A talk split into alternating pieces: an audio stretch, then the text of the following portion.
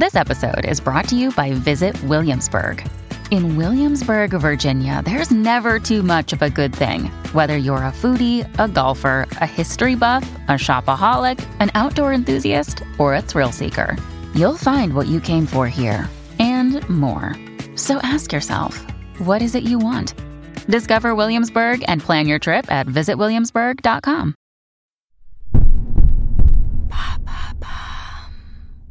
What is co living? Thanks for asking. Born in the 2000s on the west coast of the US, co living is an emerging form of residential community living. Generally speaking, co livers each have their own private space within a shared property. They also share a number of other services. It's kind of like a hybrid between a hotel and traditional flat sharing. In cities like New York, Berlin, or Tokyo, you can increasingly find this kind of living arrangement in large buildings or houses. Young workers have caught the bug, as have investors and real estate developers. So, what's the difference between co living and traditional flat sharing? At first sight, the two seem to have many similarities. The home is divided between individual spaces, typically a bedroom with ensuite bathroom, and shared areas like the living room. But you may find additional services in co living arrangements, like a gym, library, spa, working spaces, a terrace, and a garden.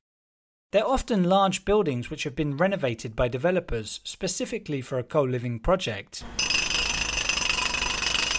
Then you've got a wide range of shared services which may include Wi Fi, cleaning, monitored parking spaces, a Netflix subscription, and free to use electric scooters. Sometimes there's a concierge to take deliveries or take clothes to the dry cleaners. The decoration and service is reminiscent of what you'll find in hotels.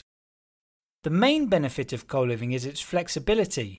The average stay is between a month and a year, and tenancy agreements are flexible. The rent price includes home insurance and all the shared services on offer. Another advantage is that residents avoid certain obligations and chores that come with flat sharing, meaning less quarrels. Each person has their own private space, as well as shared services which make daily life easier. So relationships are simpler, and residents have more spare time to meet each other. Which groups of people are most likely to try co living? It's millennials in particular, due to the difficulty of getting on the property ladder or a reluctance to get married and start a family.